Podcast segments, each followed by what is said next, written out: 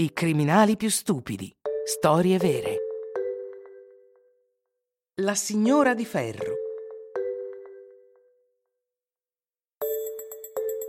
Siete affascinati dai film di gangster? Il padrino, quei bravi ragazzi, Scarface, Pulp Fiction non hanno più segreti per voi. Sapete tutto su Al Capone e Bugsy Siegel. Bene, preparatevi a sentire le più, come dire, beh, le più imbarazzanti, le più spaventose e le più patetiche storie criminali. I malavitosi di cui vi parleremo sono più vicini a Rantanplan e Averell Dalton, il più stupido dei fratelli Dalton, che a Pablo Escobar.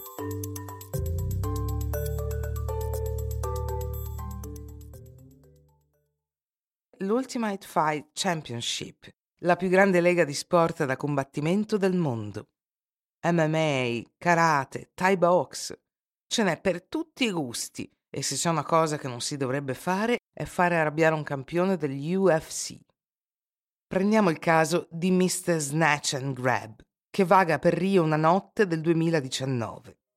Mentre gira un angolo, passa davanti a una donna sola di 27 anni, che aspetta un taxi fuori dal suo palazzo per andare a cena. Lui le si avvicina e cerca di rubarle il telefono, avvertendola che è armato. Quello che il ladro non sa, ed è un peccato per lui, è che sta inseguendo Poliana Viana, campionessa UFC, 10 vittorie su 10 combattimenti, specializzata in jiu-jitsu brasiliano e soprannominata anche The Iron Lady.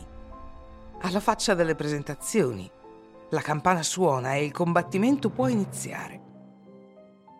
In meno del tempo necessario per dirlo, Pogliana molla due dritti e un rovescio al suo avversario, che crolla sul marciapiede. Poi lo immobilizza a terra con una kimura, una specie di mossa che schiaccia la spalla del povero ladro, che la prega di fermarsi e chiamare la polizia. La campana suona di nuovo. Undicesima vittoria per KO per la signora di ferro, che può solo aspettare tranquillamente l'arrivo della polizia seduta sul suo aggressore. Quest'ultimo viene rapidamente ricoverato al pronto soccorso per le sue molteplici fratture. Poliana, da parte sua, se ne esce con un leggero dolore alle dita, che non le impedisce di sporgere denuncia, poi di andarsene a casa, perché comunque comincia a avere un po' di fame. Per la cronaca, il ladro non era nemmeno armato e aveva in tasca una pistola finta.